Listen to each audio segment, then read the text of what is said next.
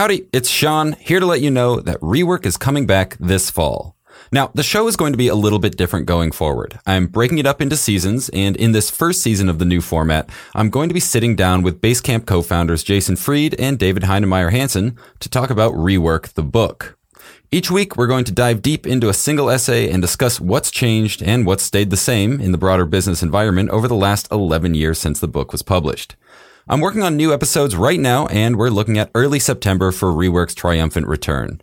In the meantime, I'd like to share this conversation with Jason and David I recorded a couple months ago. Long before they wrote Rework, long before 37 Signals, and certainly long before Basecamp and HEY, both Jason and David had had brief stints at venture-backed startups during the dot-com boom of the late 90s and early 2000s. These experiences helped form a lot of the ideas that would later make it into rework and that we'll be discussing in this upcoming season of this podcast.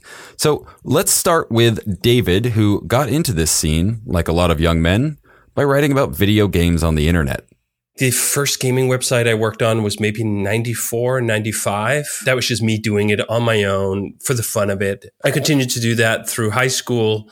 And then after high school, I worked partly on that and partly at like a web design shop where I did such fun things as cold calling for a while, which was oh, uh, quite the experience trying to sell companies on getting a website. This is back in whatever, 97, 98 or something like that.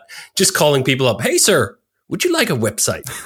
the wildest thing was that we actually sold a couple like that. Imagine just picking up the phone one day and some dude out of nowhere is calling you asking if you want a website and you go like oh yeah actually we should get a website from this stranger on the phone.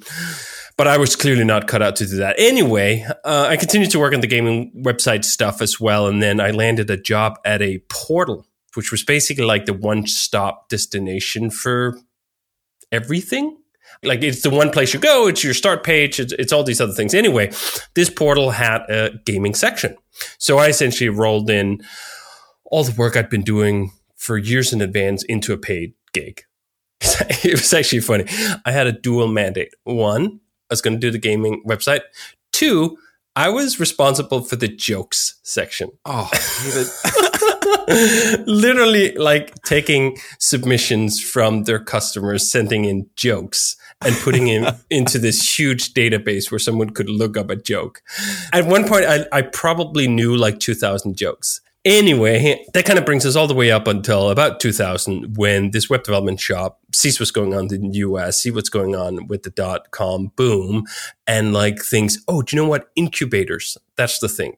Essentially, these startup factories right? Like, let's put together a shop that has a bunch of people that can just start a bunch of startups really quickly and then we'll share some infrastructure and we'll all get rich. The incubator was called Prey 4. This incubator was started by the people who were running this web development shop, which ended up getting sold to one of the largest, I don't know, international European advertisement companies called Leo Burnett. Uh huh. Yeah. They bought it for like, I don't know, 40 million kroner or something, right? Uh, $5 million.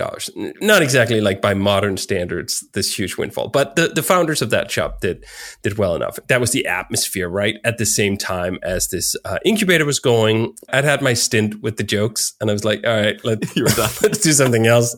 And then I jumped over to this other thing, uh, the Prey 4 incubator, where we worked on this new gaming site called dailyrush.dk. This brings us to about 1999, which is the year that Jason Fried and two partners started a little web design firm called 37 Signals. But we're getting ahead of ourselves. While David was managing a database of jokes, Jason was doing a short but memorable stint at a startup called Quokka Sports. That's Q-U-O-K-K-A. It's sort of a cute little Australian marsupial that has an adorable permanent smile. In fact, pause this show right now and go look it up. You won't be disappointed. Okay, now to Jason Fried. This was in the late 90s. This is before I started 37 Signals. This was, I think, 98.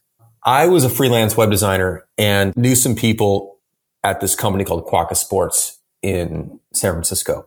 Quokka was a company that made its name designing really interesting, progressive sports related sites. So the main thing they were known for was a site called Around Alone, which is a, a sailing race where people race literally around the world in a sailboat alone. So what they did was they outfitted some of the people who were sailing with I think it was satellite phones at the time, and they could transmit the data back via satellite phone, and they would include, I think, pictures perhaps and some audio, if I remember correctly. But it was pretty extraordinary. And they plotted them on a map around the world, and you could see their journal entries and hear their stories. It was groundbreaking. And the designers who were working on it were just amazing people. They're looking to hire more designers. So it was like a contract thing. I think it was something like three months or four months. Were you living down there or were you still in Chicago? No, they brought me out there and they put me up in a hotel, which was not cheap. Paid me, I want to say it was something ridiculous, like 10,000 bucks a week or something. It's just a, a ridiculous amount of money. When I started there, I think I was like the 70th or some odd employee there. And by that time I was gone, there was hundreds of people there. I literally had my own card table when I started. And then like a few weeks in, I had a buddy sitting next to me and then a buddy on the other side of me. And then people I didn't know packing in, you know, it's like this, this sense of, of feeling claustrophobic. Like everything was closing in on me physically because everything was actually closing in on the company as well. Even though in many ways it seemed like it was, it was more expansive because more money was coming in, more people were being hired, more gigs were being won and then you had athletes coming through and you, you had like big wigs from NBC coming through and you were sort of in this place where like this was the center of the sports world online. But on the inside, it actually felt very claustrophobic and that in my head, like financially, the walls were closing in as well. At the time, and well, this part hasn't really changed, startups like Quokka Sports seemed to be more interested in growing as fast as possible and not as interested in worrying about things like making enough money to stay in business. Financial projections were basically company executives writing fan fiction about their own startups. Over at David's video game site, they were also falling right into this trap. I remember us sitting down.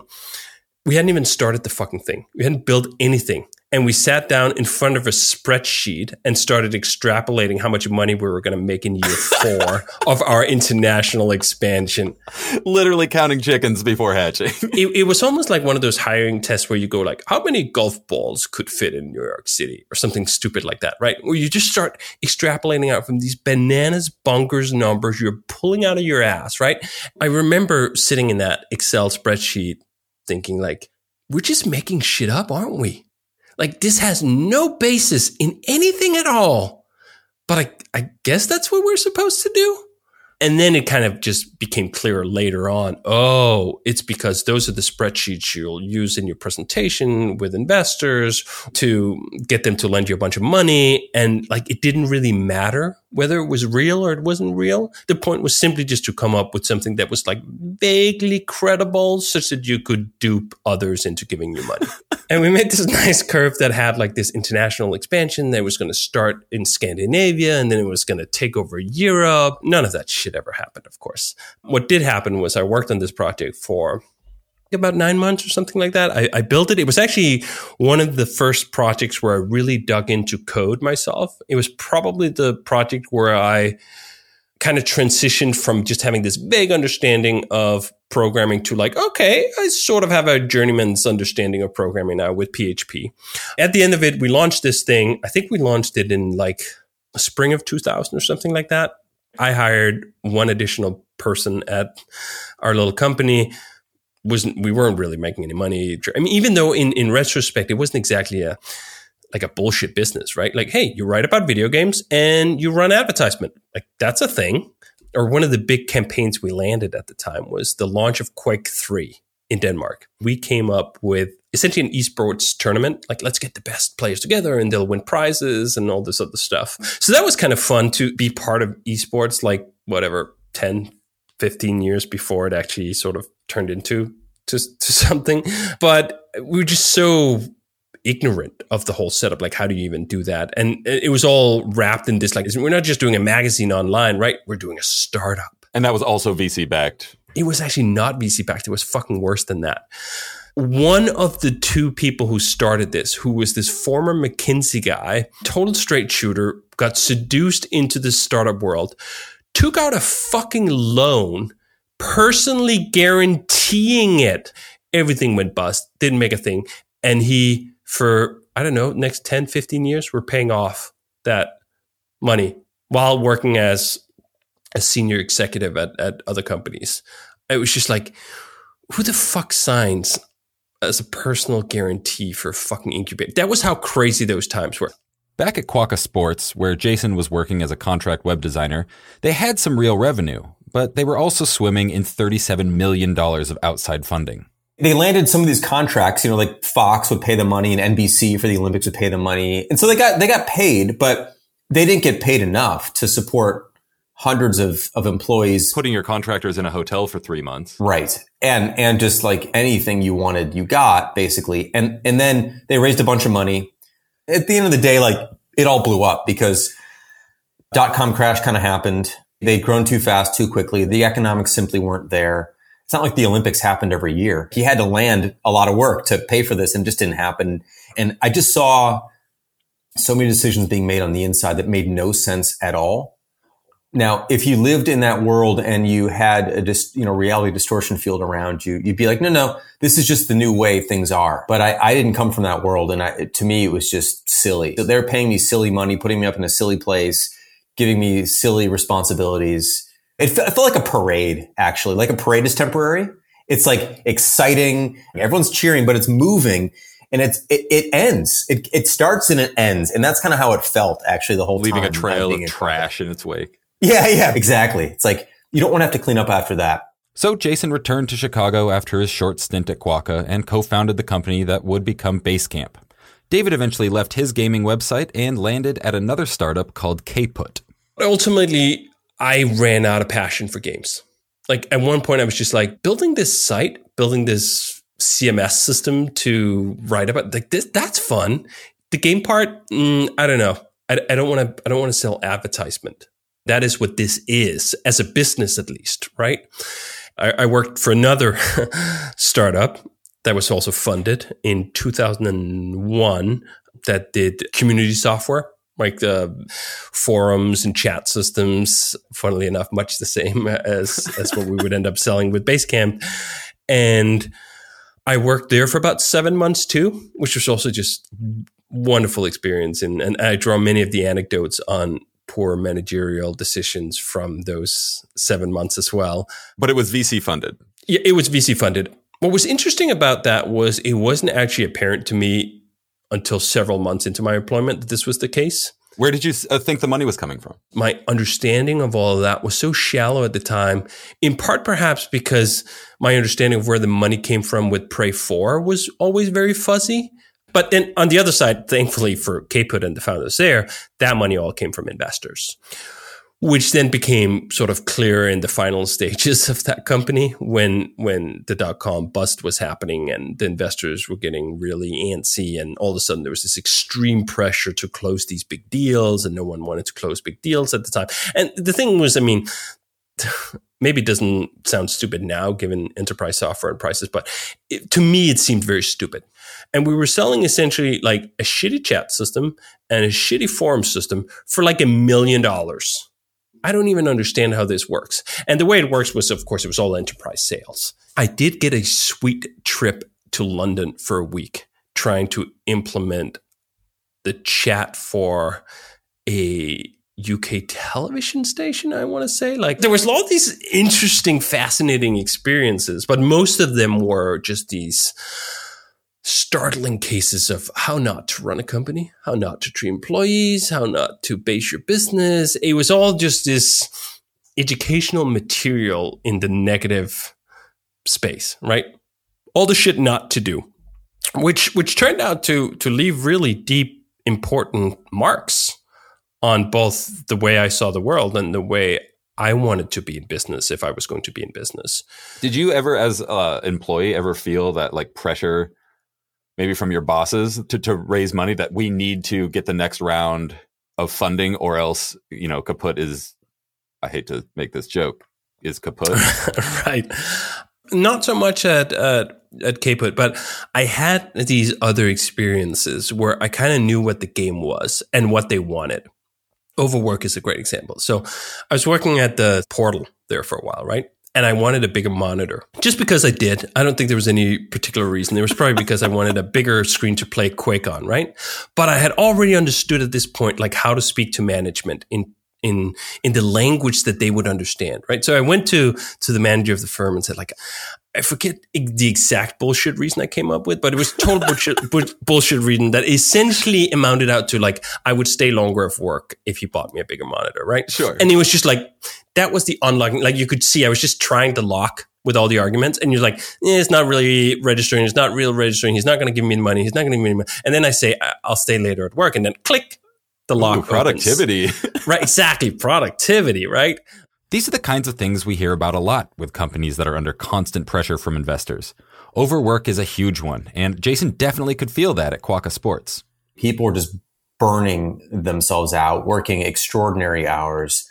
Like Tuesday and Saturday were no different. It was just days, just days to fill time.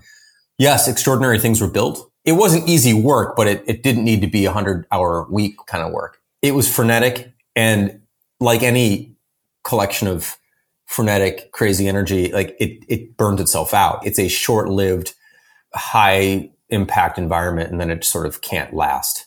How did that manifest sort of on your level? It manifested physically. It was the sense of not having any private space to work in. At Quokka, when I first started, I had, like I said, a, ca- a card table basically which wasn't really that much space because it was backed up against a hallway and everyone was kind of walking behind me, which means like everyone's looking over my shoulder while I'm working. It was very uncomfortable, you know. Work in progress is not always pretty work. When we built the, the Basecamp office, the last one, we had way too much room, but that was actually partially intentionally. The way we built the desks, no one looked at someone else's back. We butted them up face to face, but had dividers and then no one was looking at your back. So like you were backed up with, was it Michael? My back was to Jonas's back, and then Waylon was to my front. Right. So you and Waylon were looking at each other, but you couldn't see each other. Facing each other, but there's a divider. Right. Yeah. And then Jonas was facing the other way. And as we added more desks, as we added more people, we never put them side by side and we never changed that orientation. We just did squeeze the space, but the space we squeezed was back to back space. So you still never saw anybody or no one's ever looking over your shoulder, you know? So I, I, did think about that. That was important to me because that feeling that I had at Quokka was extremely uncomfortable. And I, I don't know, some people might be, might not be bothered by working in close quarters, but I, I, I am.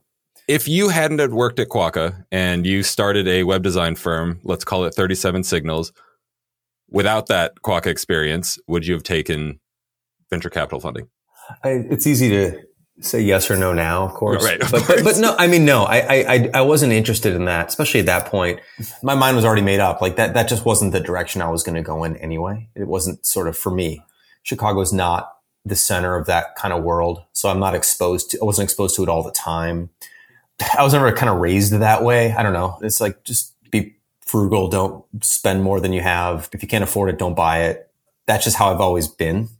And so I attribute that to my parents. They probably just instilled that in me. And that's kind of how I've always built things. And when I met, w- met up with uh, Ernest and Carlos, my first two partners in, in 37 Signals, they had no interest in raising money either. Like for Carlos, who'd run his own graphic design business for 20 years or whatever it was at that point, he'd done it himself too. Like venture capital wasn't even like a thing he thought of. It wasn't even an option. Ernest, though, had come from a big website company called Organic Online, which is venture funded, I'm pretty sure. But we never even for a second contemplated what it would look like to take money or why we would even need to. It just wasn't even a thing we considered. In many ways, those two, let's say three experiences, working at the portal, working at the incubator, and then working at this Caput company, which really only in total time was like, what, two years or something like that?